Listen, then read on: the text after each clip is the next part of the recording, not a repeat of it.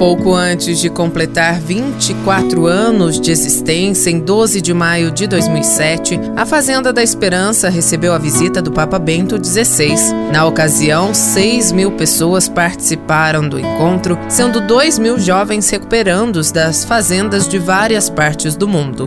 Em seu discurso, o pontífice lembrou como é importante que os jovens acolhidos sirvam de exemplo para outras pessoas que precisam de uma mudança de vida.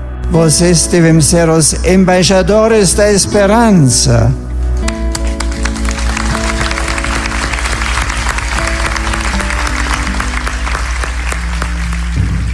O Brasil possui uma estatística das mais relevantes no que diz respeito à dependência química de drogas entorpecentes.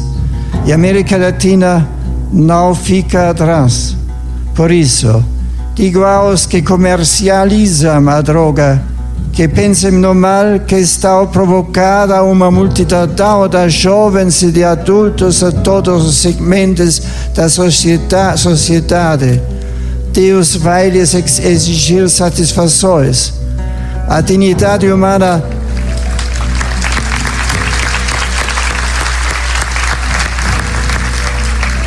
A dignidade humana não pode ser espezinhada desta maneira.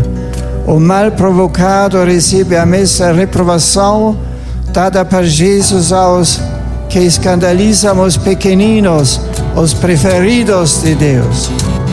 A visita do Papa chamou a atenção de todo mundo para os trabalhos realizados pela Fazenda da Esperança, o que fez com que a comunidade pudesse expandir ainda mais. Além da visita do Pontífice para Nelson Giovanelli, o despertar para uma nova vida daqueles que passaram pela Fazenda é um dos maiores responsáveis pelo crescimento. Queremos continuar assim ligados a esse carisma né, que gerou também vocações e que faz com que essa obra seja levada não so, somente ou, ou, ou através de funcionários, mas de vocacionados, pessoas que se consagram a Deus em função desses homens e mulheres que necessitam de ajuda. Servir ao outro é um ato de coragem e humildade. Nos faz pessoas melhores e abre nossos olhos para as misérias que afligem a nossa sociedade. Desta forma, Luiz Fernando Braz, que entrou para a Fazenda da Esperança como voluntário e hoje é responsável por um centro na Alemanha, conta como foi a decisão de tornar-se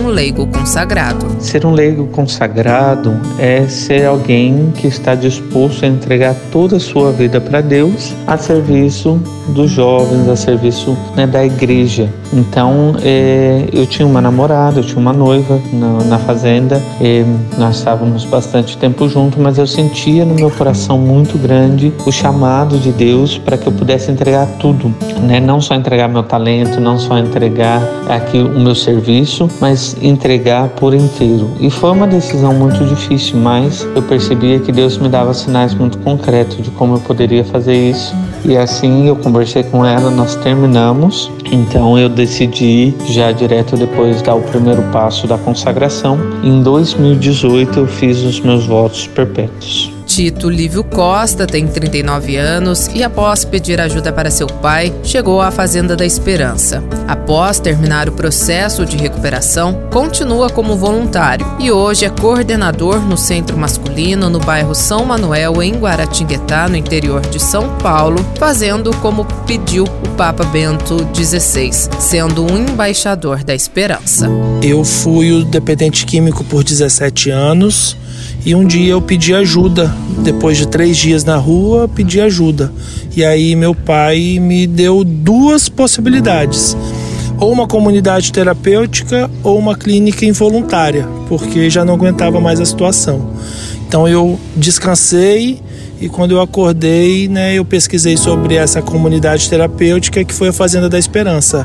E aí acabei aceitando, né? Então fiz minha recuperação no ano de 2016 e desde então eu concluí e então resolvi né, fazer o que a gente fala, né, doar de graça aquilo que eu recebi de graça. Stephanie Brás para a rede Aparecida de Rádio.